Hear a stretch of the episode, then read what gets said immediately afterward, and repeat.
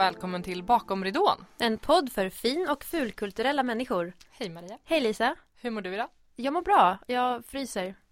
Men eh, annars mår jag väldigt bra. Hur mår du? Jag mår också bra. Jag fryser också. Mm? Vi är in sync. Yes we are. Stockholm är inte jättekul idag Nej, vädermässigt. nej, verkligen inte. Vi har en gäst idag. Henrik Johansson. Hej! Yes. Hej! Välkommen, Välkommen. hit. Tack! Hur mår du? Ja, jag mår bra. Jag fryser inte. Nej? Eh, men jag mår eh, otroligt bra. Jag har varit ledig över helgerna och eh, har kommit igång och jobbat igen äntligen. Gud så härligt. Ja, Ja. så är det. Jag har en liten presentation av dig som jag tänkte dra. Åh gud vad spännande. Mm. Henrik Johansson från Visslanda arbetar som skådespelare och regiassistent och är utbildad på Boulevardteaterns teaterskola. Har bland annat satt upp en egen föreställning om Anita Ekberg där han även gestaltade den, denna diva. Vann i somras titeln Miss Europride under Prideveckan samt även Drag Queen of the Year och läser sagor på bibliotek med projektet Bland drakar och drag queens där kända svenska dragartister läser sagor för barn. Arbetar även som statist på Kungliga Operan, regiassistent på Dramaten och är nyligen nominerad till årets drag på QX Gaygala. Känns det som du tycker du? Eh, jag vet faktiskt inte riktigt. Jag, det, mi- mitt liv har alltid varit så fullt av så här tvära svängar.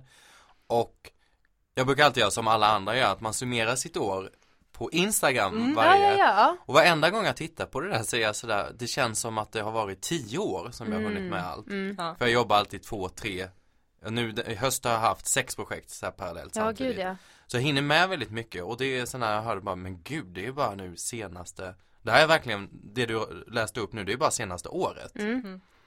Så att, Men det är tillräckligt mycket för att fylla livstid, typ. ja men det känns lite så faktiskt, att, eh, men jag kör på bara.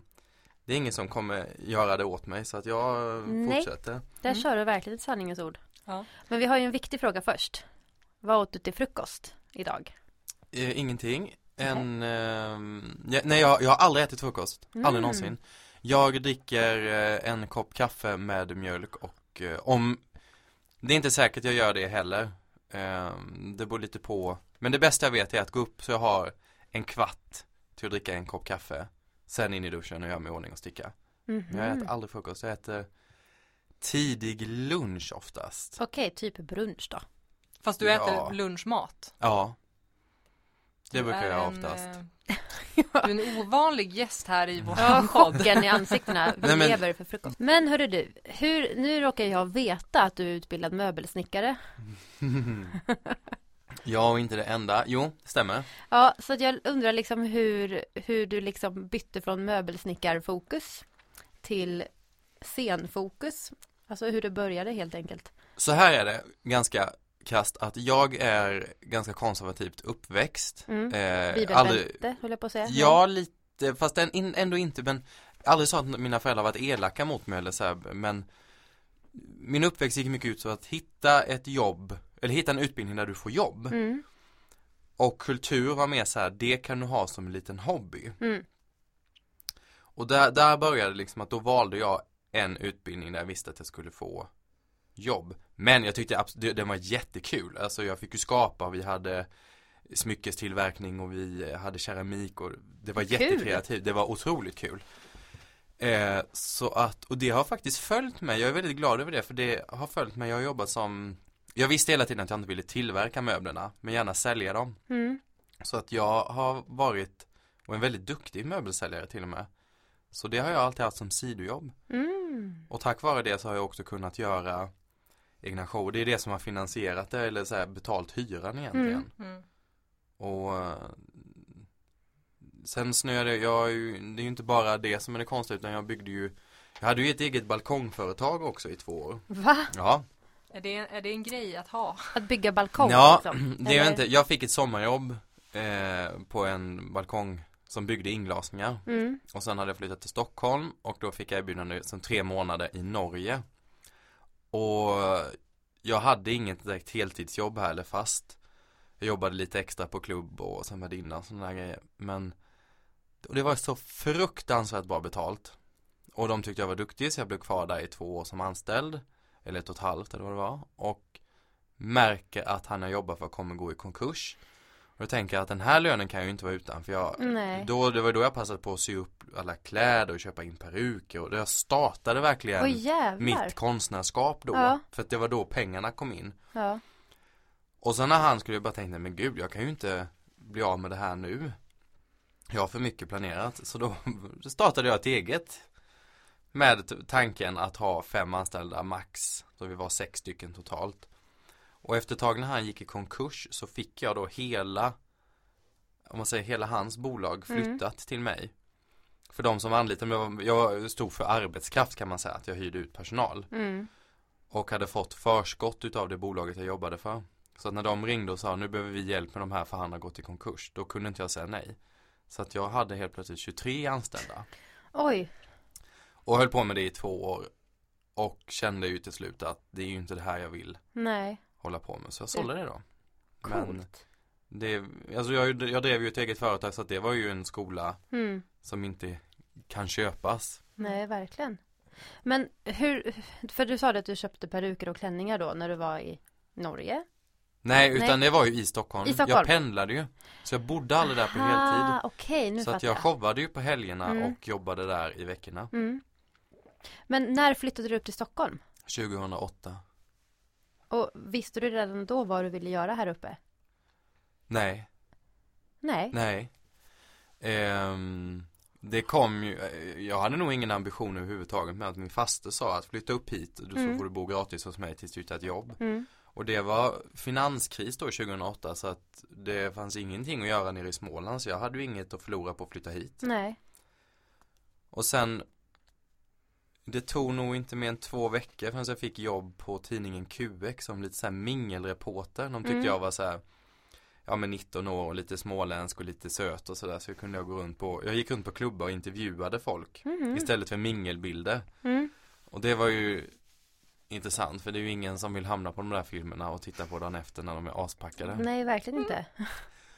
Och det födde att jag Jag skulle göra reklam för en ny, ett nytt koncept som hade börjat på Kolingsborg som tyvärr är rivet nu Där man fick som egen ragartist gå upp och göra ett, alltså enstaka nummer så hade man två konferencierer som styrde ihop hela den här föreställningen Då Fasen var? Jo, de ringde mig och frågade om jag kunde komma dit, de skulle sminka, klä mig Mm. och jag skulle göra intervjuerna Och sen när det var klart, jag åkte dit, gjorde intervjuerna, sen när det var klart jag skulle gå ut och titta på showen, då står mitt namn på den körlistan Som nummer fyra Jag hade ingen aning Och frågade då, för jag tänkte fan det finns ingen som heter Henrik Johansson mer än jag Mm.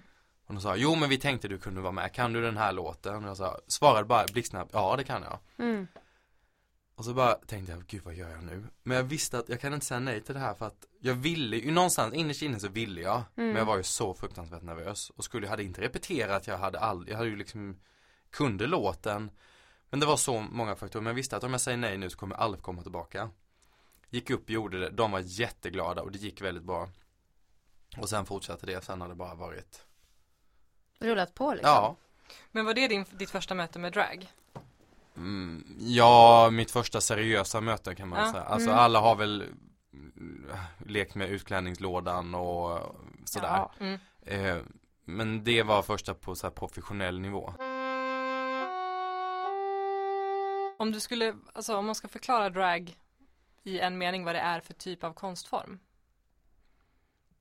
Det går nog inte att förklara i en mening för att det är så många olika genrer i det. Okej. Det är ju, man kan tolka det lite hur man vill. Alltså det ena är ju, alltså kon, själva konceptet det är ju att en man klär ut till en kvinna kan man säga. Mm. Det är många som har mer att de ser De ser inte ut som kvinnor, de ser inte ut som män utan de ser ut som levande konstverk skulle man nästan kunna säga. Men grunden kommer ju för det, det kommer ju egentligen från gamla teatersammanhang där kvinnorna inte fick spela teater utan det spelades av män. Mm. Och drag står för dress as a girl. Ehm, så det, där är det kommer ifrån.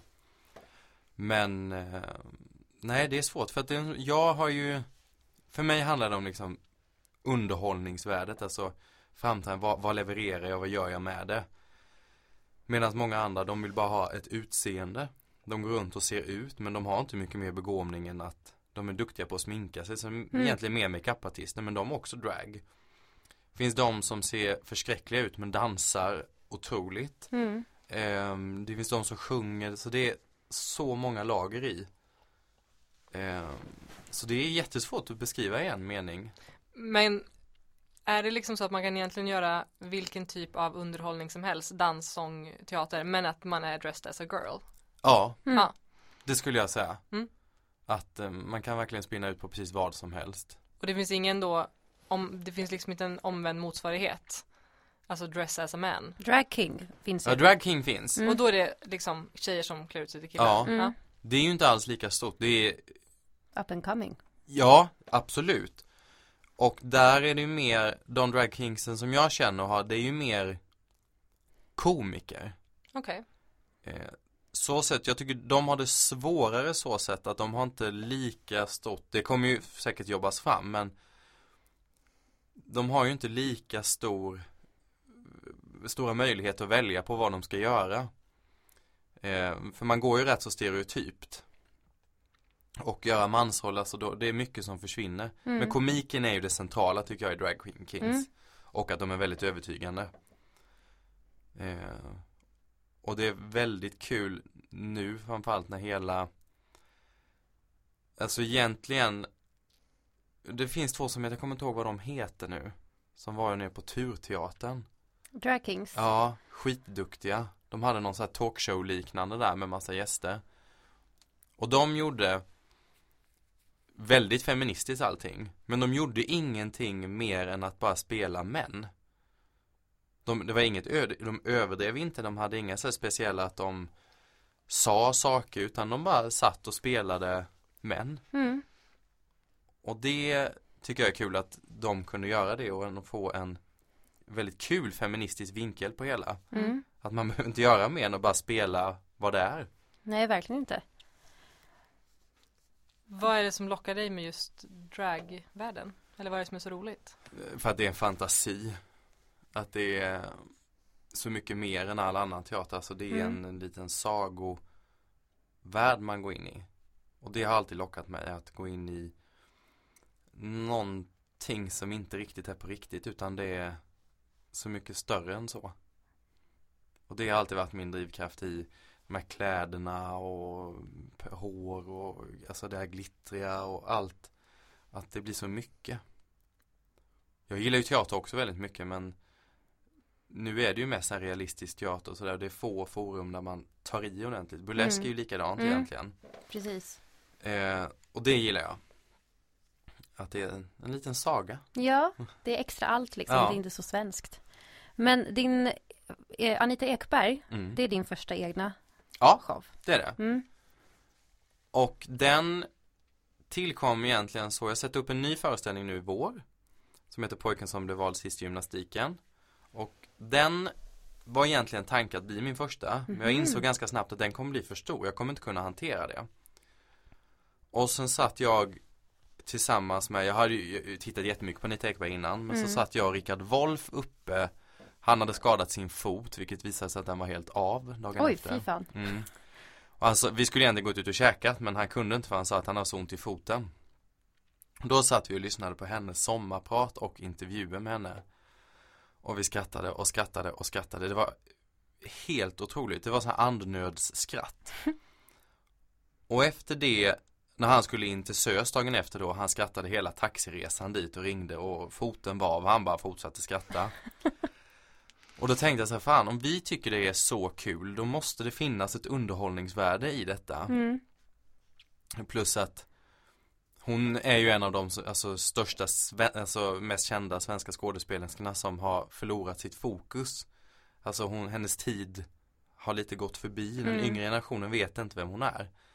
Så då tänkte jag så här att det passar ju. Mm. Och då skrev jag ett manus på Byggt egentligen på allt Intervjuer, eh, sägningar eh, Så att manuset är bara sånt som hon har sagt Så det är bara sanningar i det Och så satte jag upp den och spelade den Mm. Bokade en teater och sen så Levererade ett manus och sen Gjorde jag det Helt i egen regi. Ja Och det är en monologföreställning då? Eller? Ja, det var tanken att vara det från början men sen skrev jag in en liten statistroll också som en liten gentleman som jag passade upp henne. Mm. Men du bara, du bara det här vill jag göra och så Ja, körde du? ja.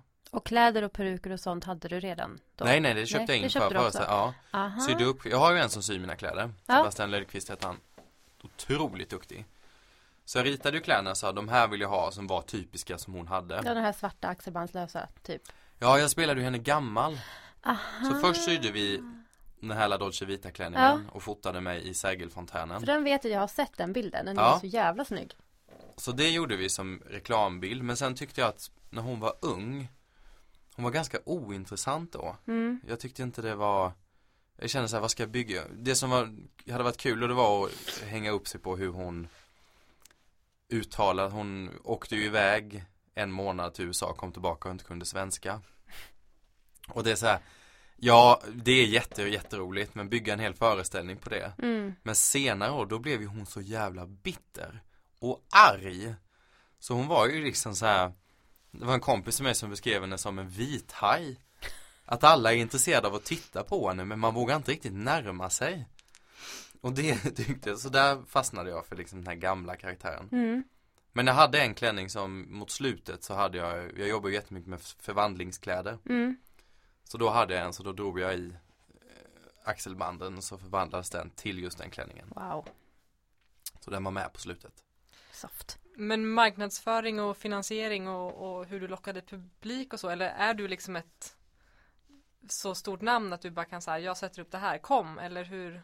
Nej, det var så att jag ehm, Pengarna kommer från egen ficka. Eh, Alltid, det är allt jag gör. Och sen marknadsföringen var sådär att jag hade lite annonser. Jag hade, men det jag sålde biljetter på var att jag satt Och skrev personliga brev Till alla i min kontaktlista. Jag skrev sms, jag skrev mail, jag skrev på Facebook Jag hittade alla typer av forum Typ hej, jag skulle bli jätteglad om du kom på min föreställning och också Mm. fick in så att alla breven var unika. Eh, då, varenda gång, alltså säg att jag skrev tre fjärdedelar av alla jag skrev till köpte biljetter direkt. Oj, Vilket marknadsföringstips. alltså verkligen. Mm. Och Och, det tror jag, jobb. ja. Och jag är ju det är så mycket som di- digitaliseras och vi sprider så mycket på sociala medier så att Ja. till slut blir man bara en i massan. Så just det här och likadant om man träffar någon så bara hej eh, Jag har sett upp det här om du råkar möta någon eller så här Kom, det vore jättekul om du kom och det- bara En personlig kontakt Mm. Och det sålde fruktansvärt mycket biljetter Så att Kan- det var ju utsålt båda föreställningarna som jag hade där Ja, alltså jag kan tänka mig att det är ovanligt att man får något privat så, eller något så personligt snarare. Att det väcker större intresse. Ja det tror jag Mm. absolut För just att få Eventförfrågningar och sådär och man vet att det här är något som de sitter och bara moffar ut till alla Mm. Det blir inte samma sak Nej. Så det, det var min största kanal att just Mm. skriva personliga Alltså annonsen är väl ett värde i sig men det sålde faktiskt inga biljetter Nej, det är bara en visuell bild av det hela liksom. Ja. Jag känner ofta att man gör den typen av marknadsföring för att man ska känna att jag har i alla fall marknadsfört, jag har gjort något. Ja, Ja, precis Men eh, för att också så här, för att det står i boken om marknadsföring att man ska göra det. mm. mm. ja men Ja. exakt. Men shit vilket, ja, vilket gediget arbete och det tror jag också, det märker ju säkert folk att så här, det här känns personligt. Ja, Han måste ha lagt ner jättemycket tid och Mm. det är något positivt och då blir man ju också mer dragen till att så här, då vill jag ge tillbaka den tiden den här Ja. personen Mm. har lagt ner. ja men det, jag tycker det är jätte, jag är jätte old school på det sättet Att när alla går vill framåt så tittar jag tillbaka, hur gjorde man förr? Mm. För att det är någonting med personliga kontakter Nu är det tydligen om du ska gå in på restaurang så kan du beställa sådana här snabbmatskedjorna från Ja just det. de här skärmarna Mm. Och går du fram och frågar eh, Var det här min mat? Då vet de inte ens Då tittar de på en som om man vore helt dum i huvudet Mm. Det är som att man tappar kontakten med varandra Mm, verkligen. eh, Och jag tror att det är Jätteviktigt att synas Och bara Lite leende, lite hej och lite sådär och bara gå runt och göra sig sedd Så blir det lättare att få Alltså trogen publik, alltså jag har hellre Ett färre nätverk med folk jag verkligen vet kommer. Än de som har 500 000 följare på Instagram men när de väl sätter upp någonting så är det faktiskt inga som kommer. Nej, Att de har lik samma problem som alla andra att sälja biljetter. säkert. Men gav den så pass mycket ringa på vattnet att det blev enklare att göra det du ska göra nu i vår? Ja, det har, det, jag fick en status av den föreställningen. Mm. Och jag, har, jag fick en respekt i branschen som eh, jag aldrig hade fått annars. Nej. Att man, de ser att här är en som vågar satsa, här är en som får det gjort. Mm. Alltså jag känner ju väldigt många teaterchefer och sådär också så att de får in förslag hela tiden, varje dag Mm. på skolelever, på etablerade skådespelare att de vill sätta upp det här och det här och det här. Och det de egentligen gör då det är att tigga pengar för att eh, har du 100 000 över så har jag ett manus här eller jag kan skriva eller men man vet aldrig om de kommer leverera. Nej. Och det tror jag är ett problem. Man måste Vill man verkligen göra något, det är bara Gör det. Och det behöver inte, nu var min första produktion ganska stor För att vara en första Men jag tycker så här Fixa en liten, eh, liten svart matta och stå på och ha den som scen Och eh, spela i kafeterier eller vad som helst Men just gör en konkret Föreställning och har man bra ma- alltså material som man vill göra större då bara sparar man det i sin bank. Mm. Och så gör man saker innan för att det ska leda sen till att man får göra den stora. Mm. Ja, absolut. Det är ju Det är alltid bra att ha, vad säger man, trovärdighet i ryggen när det är så många som håller på. Absolut. Mm.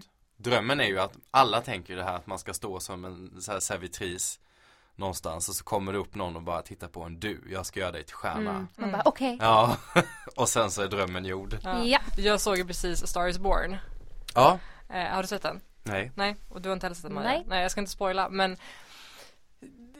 Det är ju nackdelen med att jobba i den här branschen Att jag Varenda gång jag ser en sån Hollywood story så blir jag bara så här. Det är för fan inte så det går till Mm. och så blir jag sur Mm. Ja. Och tycker att innan, filmen är innan, dålig. innan tänkte man att man var misslyckad för att man inte hade blivit upptäckt. Ja eller bara så här, ja men det kan fortfarande hända, det kan gå Nej, till sådär om jag någon gång får sommarprata är det jag ska säga. Ja, det kommer nu- inte att hända om nu du är inte jag gör det själv. för Nej. luttrad. Och så blir jag också typ såhär, jag bara Man nailar inte låten sådär fort utan att ha övat allihopa Alltså jag blir jätteirriterad på hur det framställs att det är Ja. såhär, de går bara in i studion ett, en tagning och så är det klart. Ja. Man bara Även om någon sjunger hur bra som helst och har massa studievana så tar man väldigt sällan en tagning. Mm. Aldrig skulle jag säga. Nej men precis. Man vill ju alltid ha alternativ eller alltså man kan Ja. ja. Så jag blir så förbannad på bilden av att såhär A Star Is Born Mm. liksom. Mm. Sådär. Mm. Dagens rant. Vi är ju inte så välbevandrade i dragshow-världen. Så, så det är väldigt spännande att prata om. Mm. Bara hur, hur det funkar. Alltså det är ju en blir- bransch som alla andra. Ja. Men hur blir man en bra dragshowartist? Vart vänder man sig? Vilka kontakter ska man dra i? Vilka venues finns? Man, vänder, alltså man ska vända sig till sig själv. Mm. Att precis som vi är inne på nu och pratar om att just att man måste göra det själv. Det går inte att förlita sig på någon annan alls utan du måste Du måste göra ditt eget smink. Mm. Det, du kan inte ha med dig, alltså allting kostar. Mm. Och ska du ha med dig någon som gör ditt smink varje gång. Jättedyrt. Eh, helst ska du kunna sy. Jag syr faktiskt inte själv utan då har jag turen nu att ha en som kan sy ganska billigt till mig. Jag har alltid ritat kläderna själv och sen har haft någon annan som sytt ihop dem. Eh, du ska kunna dansa, du ska kunna, alltså man måste ha allting Måste komma från en själv. Mm. Sen kan man ju inte allting från början utan man måste, man får utveckla det. Ja, det finns inga utbildningar. Det finns ingen KI-utbildning, två år dragshow liksom. Nej, nej, nej, nej. Och jag märker ju det. Jag har ju workshops så i drag. Och det, jag tar så mycket av det där för givet och så ser när man, när man har de där workshopsen så förstår jag att jag har hållit på i 11 år. Mm. Och när jag håller, när jag, när det- när jag tar mig an nybörjare så förstår jag hur otroligt mycket jag har lärt mig.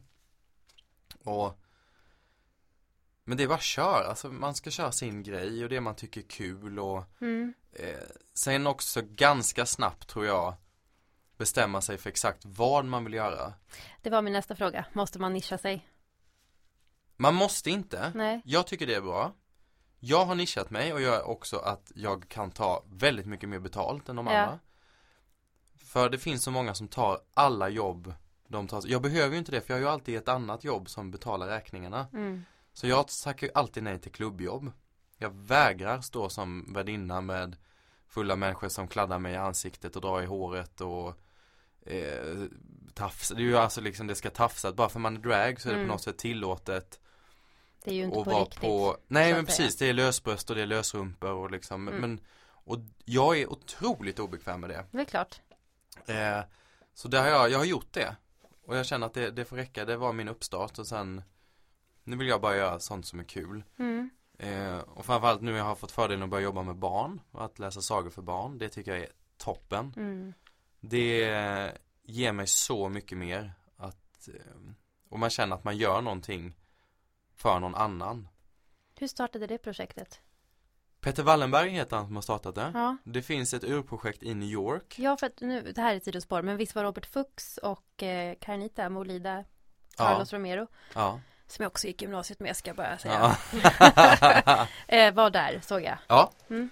det var de. De var där och hälsade på eh, modeprojektet kan man Mm. säga Vi har inte alls samma Vi har utgått från det, alltså det är det som har skapat Men vi har en Ett helt annat projekt kan man säga Mm. De har ju med Drag Queen Det i fokus Det har inte vi utan vi har barnen i fokus Mm. Alltså vi är tanter som läser sagor Att vi sen, att det är en kille som har klätt ut sig till en tjej Mm. det, det är egentligen ett sido Det är inte så att vi håller föredrag om det utan Nej. Vi vill bara att det ska vara en naturlig del eh, Hos dem Sen frågar de ju alltid och det är mycket så Mm. Men, ja, men de är ju eh, barn så att Ja, men det är inte så att vi går upp och förklarar jag är kille nu, eller normalt och sen nu har jag klätt ut mig till en tjej. Att man, man drar inte den För de bryr sig inte Alltså barnen är så oförstörda så, alltså de, Mm. för de är det så här, jaha, och? De tycker mer det är kul att titta på vad för typ av paljett som är i klänningen eller mm.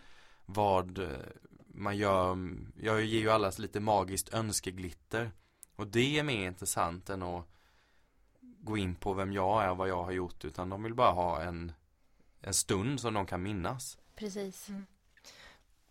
Det här kanske är en fördom från mitt håll men jag upplever ofta att när det handlar om till exempel just utklädnad så en tjej som klär ut sig till kille ökar i status och en kille som klär ut sig till en tjej minskar i status.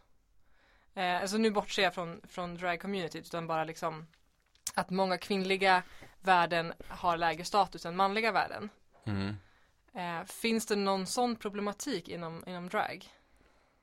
Förstår du vad jag Ja, syftar på? alltså Problematiken hel med Alltså drag Den tycker jag mer hör ihop med problematiken med Alltså hela gay, alltså hela hbtq-sidan Okej. Jag upplever inte att jag för, eh, Det blir inte den här statusen alltså kvinnligt och manligt Det har jag aldrig upplevt Nej. Men, Utan det är ju som ett helt annat sido eh, Spår kan jag tycka Men hela alltså föraktet mot HBTQ Folk och det är ju några fler bokstäver i den där serien nu som jag inte har lärt mig än. Eh, Nej men det, där tror jag är mer Att jag kan relatera till att det är ett problem ja, hur man ser på att man inte tycker det är normalt, man tycker det är konstigt och Men inte Inte att min, hur folk ser på mig att det ändras att Åh nu är det en kvinna, nu är det annorlunda, det har jag aldrig upplevt. Nej. Mer då än att folk gärna vill komma fram och eh, ta på vissa delar, men det kan nog mer höra med att De tänker att det är på låtsas Mm. Ja, inte att du är kvinna. Nej, Nej. exakt Såklart. Men vad intressant. Finns det några jag tänker förväxlingar mellan till exempel vad, vad trans och vad drag är? Ja, hela tiden Ja, Mm. för det känns Ja, som ja. en vanlig, ett vanligt missförstånd eller en vanlig fördom att så här, de klär ut sig lite grann, Ja, Mm. Eh, vilket känns väldigt felaktigt. Hur, hur, alltså. För jag tänker att trans är en identitetsfråga och drag är något, är en- underhållningsgrej. Det är ja en konstform på Ja. ett annat sätt. Mm. Absolut, och så är det ju Och det där är ett För man kan inte, man kan inte separera dem från varandra heller Okej. För att hela den här gruppen har Jag, jag har ju många alltså transsexuella som har genomgått hela som inte vill ha någonting med gay-communityn att göra överhuvudtaget. Mhm. De vill inte ha med Pride Festival, alltså de De vill vara kvinnor. Det är liksom deras Mm. Men jag tycker inte man, man kan inte separera de formerna för vi alla har hjälpt varandra. Alltså alla grupper som på något sätt är lägre status, vad ska man säga, inte, det är något ord jag söker nu som jag inte kommer Minoritet. ihåg. Minoriteter. minoritet. Eh, hjälper varandra på ett eller annat sätt. Och just alltså drag queens har ju liksom tagit striden för det är så extremt. Och när det går först så kommer liksom allting, tar man några steg framåt så blir det kommer sakta. Mm. Så det är missuppfattningar och det är jobbigt för de som är transsexuella att bli förknippade som en drag queen. Eh, när det är egentligen, alltså transsexuell, när du, när du har gått igenom det där och, och bestämmer att nu lever jag som kvinna. Då, för jag, jag anser att då är man kvinna. Mm. Det är inte, jag tycker inte man är i en ständig övergång hela tiden utan man får, det bestämmer man så här, nu är, det här är min identitet och då är det Mm. så. Mm. Intressant. Ja, och ehm, jag fick frågan någon gång så här, hur vet jag vad som är trans och vad som är dragqueen? Jag bara, jag tror att du märker det. Faktiskt. Det är ganska tydligt. Men Jag det är tänker- kanske bara i min värld. Jag tänker drag är väldigt mycket mer, eller drag queens känns, alltså konstformen är ganska excentrisk. Ganska Ja. extrem. Du, ni tar ju inte på er en, en mörkblå pennkjol med en, en brun blus. Fast det Nej. händer väl. Alltså det händer men det är inte Det kan vara svårt att se Okej. eh, Mm. Men ehm, Nej alltså det, ja det, det är inte alltid jättelätt Nej. Men oftast de som Alltså transsexuella som mer vill leva ett liv som en vardagskvinna De där, där ser man en tydlig skillnad Mm. Det är ju inte jätteögonbryn och det är inte peruker utan Det ser väldigt naturligt och det är Mm. enklare så sett. Mm. Men det där är jättesvårt och jag är inte speciellt duktig på det själv egentligen heller. Ehm, och det finns ju många olika, så det är ju drag, alltså drag queen finns det olika fack vad man kategoriserar sig som Mm. för typ av drag. Ja men sub eh, ja, ja, så det liksom. finns ju massvis där. Mm. Så jag har full show med att hålla rätt på mig själv. Ja, vad skulle du säga att du är då? Vilken subkategori tillhör du? Alltså jag tillhör ju en, vad man kallar fish. Okej. Och det är ju att man ser väldigt flick, alltså man ser, man försöker efterlikna en kvinna så mycket som möjligt. Mm. Det är fish. Vad finns det mer? Det vet jag faktiskt, alltså, jo, Ja, du kanske lite men jag är inte, jag är så jäkla dålig på de där. Ja, skit i det. Du Ja. är en fish. Jag är en fish. Men vad är din nisch då? Vad är, vad är det som gör att du, men du har ju ändå vunnit många utmärkelser. Ja. Eh, vad är det som gör dig till en sån exceptionell eh, drag? Komik, alltså jag är duktig på tror jag. Jag tvekar ju alltid, jag tror ju aldrig att jag ska vinna. Men jag tror att jag gör sånt som jag tycker är väldigt kul och jag tror att det syns. Mm. När jag väl är på scen. Jag tror att man märker att här är en person som verkligen Och att jag är där för publiken. Jag tänker hela tiden, vad är kul?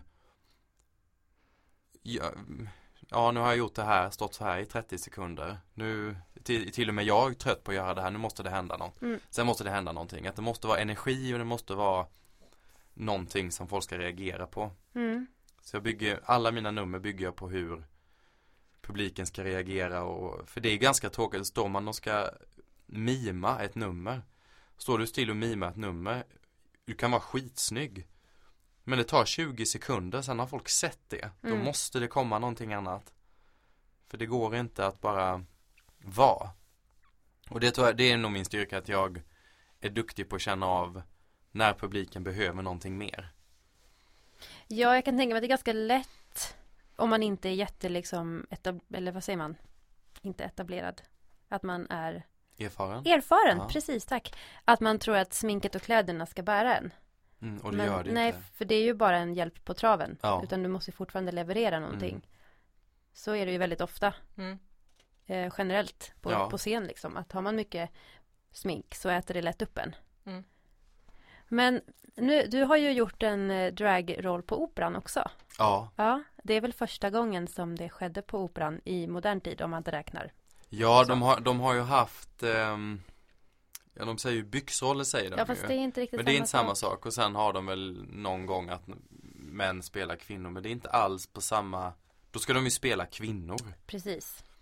Och det här var ju en eh, Jag till och med Och det här är lite sådär De till och med De hade redan castat Det skulle vara tre tjejer Mm. som skulle göra det här och sen var jag med och spelade in lite filmer inför den här föreställningen eh, Våren innan på Operan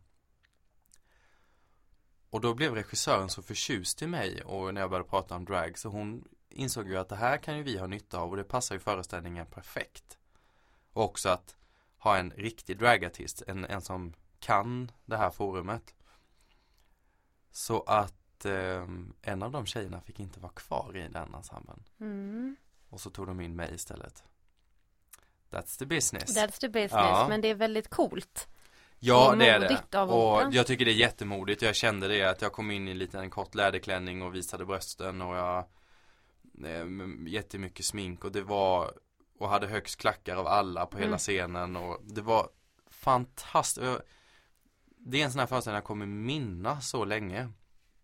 Och få stå i den där guldramen i, på, det är ju Sveriges vackraste scen. Så är det Absolut. bara. Och det var, ja, det var jättespeciellt. Jag förstår det, speciellt om du har statistat i många andra lite mossigare föreställningar och varit Mm. soldat och, och eh, polis och Ja det är ju det enda jag har fått göra. Ja. Och fått gjort två så här slagsmål. Eh, och det är ju speciellt, det är ju kul för mig för då får jag gå längre ifrån mig själv. För jag är inte så machoman som man ska spela då. Så det här var ju på något sätt bara basic för mig att Mm. gå in och göra en sån här. ja men gå in och leka liksom Ja. på ett annat sätt.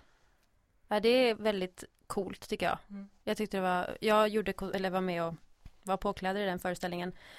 Och klädde bland annat den manliga, en av de manliga huvudrollerna till hans drag. För han Mm. hade ju kvinnokostym på sig. Ja. Och han var liksom så fascinerad själv.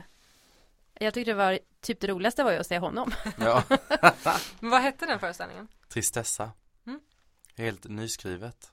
Coolt. Ja, det är Mm. väldigt, att det är en urpremiär, att man får ta applådtack med kompositören på The Dream. Det är coolt. Ja, för att annars är det så i operan att man Kompositörerna är ju döda sedan länge För det mesta. Så att de, man, man tänker aldrig på den här realismen att de har suttit där och skrivit det Man tappar den kopplingen Mm. att det är faktiskt någon som har suttit och skrivit det här från början Och det blivit fel och de har fått göra om och Så det, ja det, det var väldigt mäktigt Shit vad ballt.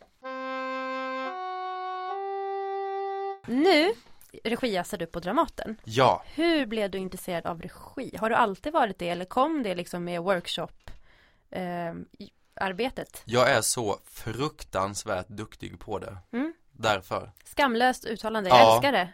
Jag, ehm, jag är jätteduktig att hitta lösningar som inte finns lösningar på. Jag, ehm, och det kommer ju eftersom jag håller på med mina egna produktioner. Man har inga pengar, man har inga förutsättningar utan man ska hitta på någonting av ingenting.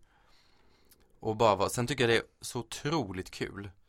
Och just i de här stora husen och jobbar som regias när man verkligen får allt. Då jag slipper ju, jag behöver inte vara nervös, jag behöver inte, det är bara att göra sitt jobb och bara tycka Mm. allting är jättekul. Och vara regissörens högra hand. Ja. liksom. Men nu kanske jag misstolkar dig men det låter lite grann som att du inte har en stor dröm om att bli regissör. Alltså första regissör. Nej. Det är väl, jag känns som att alla jag har hört talas om som jobbar som regiass så är ju det en stepping stone. Man Ja. börjar som regiass för att sen få bli riktig inom situationstecken regissör. Ja. Ja, men vad gud vad intressant att höra någon som liksom älskar regiassjobbet. Ja. Jag ska ju bli teaterchef i mitt mål. Och vad bra, då kan du anställa mig. Ja.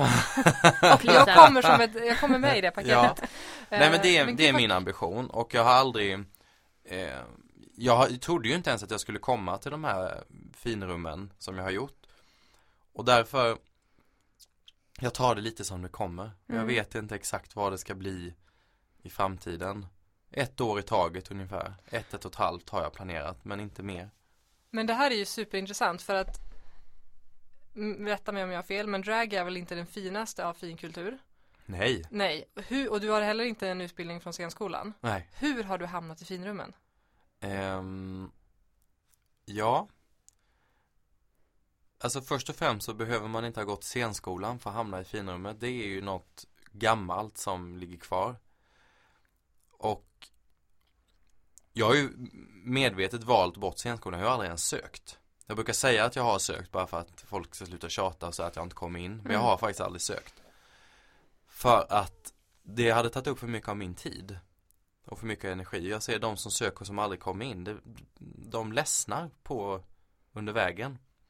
Och då kan jag hellre hålla på med mina projekt och jobba med därifrån. Mm. Gud vilket intressant perspektiv. Och det är Ja. väldigt sant. Ja, Ja, man ska aldrig hänga upp sig på en väg. Nej. Alltså det finns tusen vägar.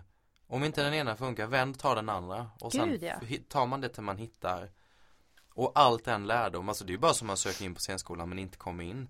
Varenda misslyckad audition gör att du blir starkare till nästa gång du söker. Så att det, jag tycker man är så jäkla snabb på att ta ett misslyckande om man säger som någonting som ska dra ner hela ens karriär. Mm. Och det är bara att vara lite seg tror jag. Så seg och envis. Så löser det sig. Absolut. Och det gäller ju också att se så här vad man har för målbild. Visst, det är väl skitbra att ha ett mål. Mm. Absolut. Men om målet är så här, jag ska bli med i Dramatens fasta ensemble och vara deras, ja men typ premiär, motsvarande premiärdansare på Operan. Mm. Det är ju liksom, det är ett sånt snävt mål att det är så svårt. Det är väl bättre att ha flera olika mål Ja. eller bara, Och just de målen. Nu har jag jobbat på de största institutionerna som har fasta ensembler. Mm. Mm. Stadsteatern, Operan och Dramaten. Och jag är ledsen så här, men det är inga jättelyckliga människor tycker inte jag. nej. Nej men och det är De står, det är som ett vanligt jobb och de har De får jobba hur mycket som helst De får aldrig göra en roll sådär Riktigt grundligt Utan inrepa en Premiär på den Inrepa nästa Det är så, sån enorm maskin Och Har du stått varit i Dramatens ensemble? Finns de som är jättebegåvade skådespelare. Men de blir ju aldrig folk Det blir aldrig kända namn på det sättet. Så att jag tror att de som Operan gör ju lite sådär, Dramaten har också de här korttidskontrakten Som löper på två, tre år. Mm. Det tror jag är excellent. För Då tar man, fångar man upp unga skådespelare, unga sångare In med dem Så de får liksom få igång maskineriet Och sen bokstavligt, sen ska man kasta ut dem Sen måste de få flyga själva Mm. Att lära sig hur man tar sig fram och man, ger, man gör inte dem en tjänst och bara låta dem stå och mata på Nej, precis som man inte gör med en tjänst att bara ge dem ett fyra månaders säsongsgig liksom heller. För då är man hela tiden stressad över att snart Ja, är det färdigt, vad ska jag göra sen? Det är ju som i musikalvärlden där årskontrakt är väldigt nytt. Ja, Liksom, och det är skitbra för att då vet man vad man ska göra ett år och det ger en så mycket frihet att utvecklas och jobba och göra saker grundligt och även tid att liksom ta sig vidare sen. mm. Mm. Det är väldigt bra. Men ja, hur tog du dig in då i finrummen? eh, En pistol och Okej. sen Ah. gick jag med bestämda steg in Sen var det inga problem Nej, bra. Bra tips. Ja.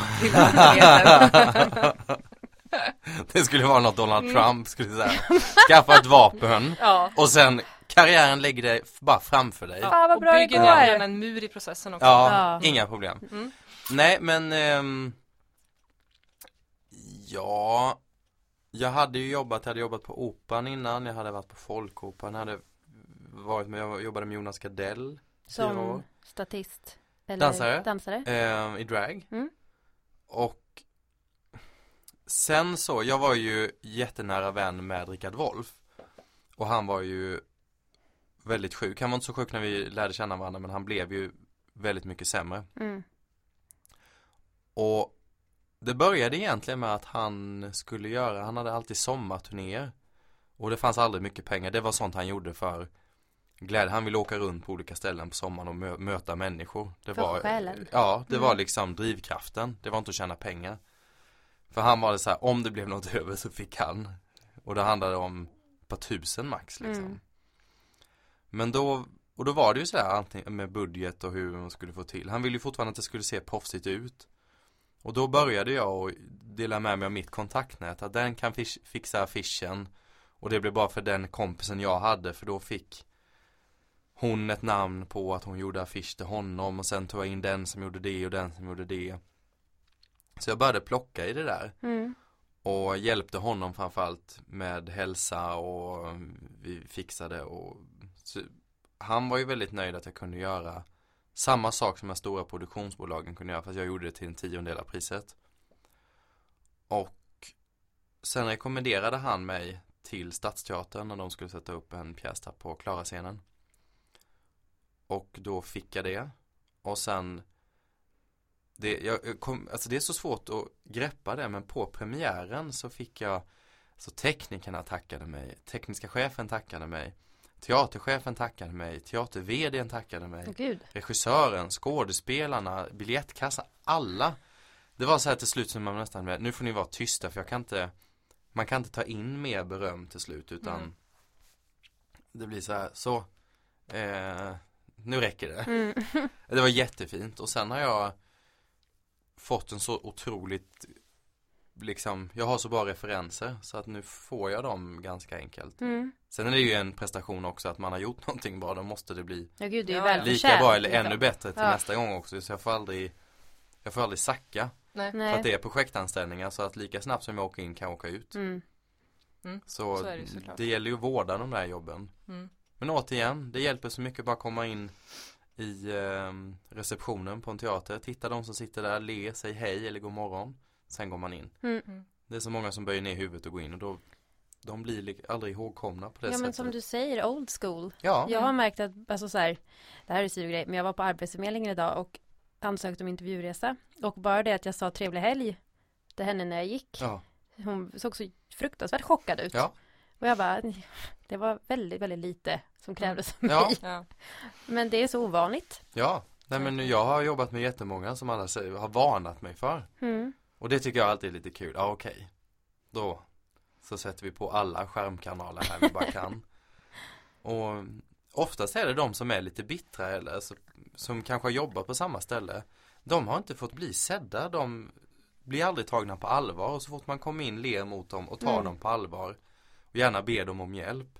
Sen så blir de jätteglada och hjälper till och allt funkar.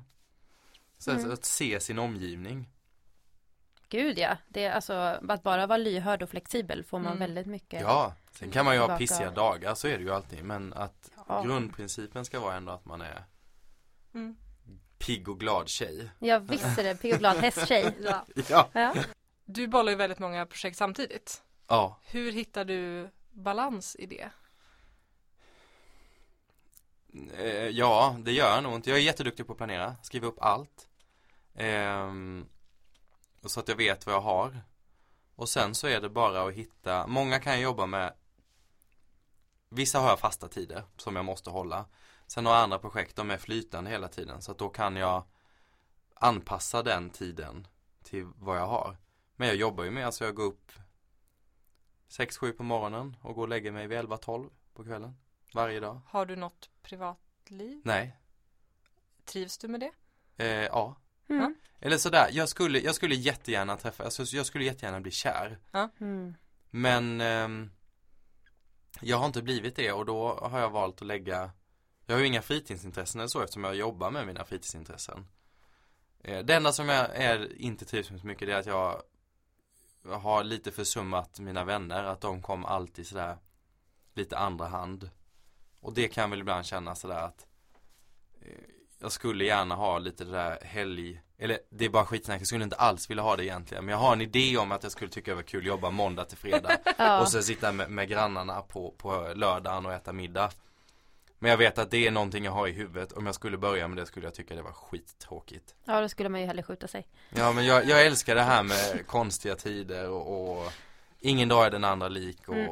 Ja, då är vi två. Ja Och sen eh, har jag turen att dels har jag en loge på Operan och sen har jag ett kontor på Dramaten Så jag sover alltid en halvtimme mitt på dagen Mm. Det är ett jättebra tips, en traditionell tupplur Eller powernap som det Luren heter på ska engelska in, som Olof Luren Olander skulle ha ska sagt. in, just det. Mm. Hur hittar du lust och inspiration? Den bara kommer Jag hittar, alltså Mm.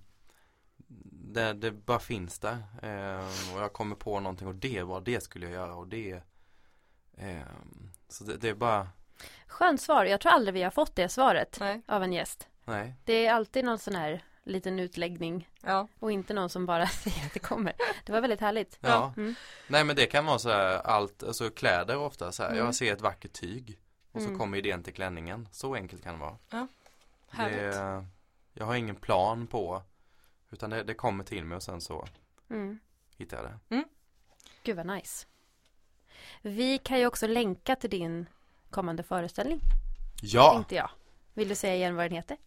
pojken som blev vald sist i gymnastiken. Och Ett så fint namn. var ska Ja. den spelas? Den ska spelas på Maximteatern. Woo! Faktiskt den 24 april Mm. nu i vår är det premiär. Åh vad Mm. roligt. Har du något dagens tips? Ät inte frukost. Du är bannad från den här podden. Nej det är du inte. Okej allihopa, lyssna på Henrik. Eller, Eller Inte. gör som ni vill. ja, härligt dagens tips. Ja, vårt tips är som vanligt att bli medlemmar på Filmcafé. Och ät gärna frukost medans du registrerar dig på filmcafé.se. Mm.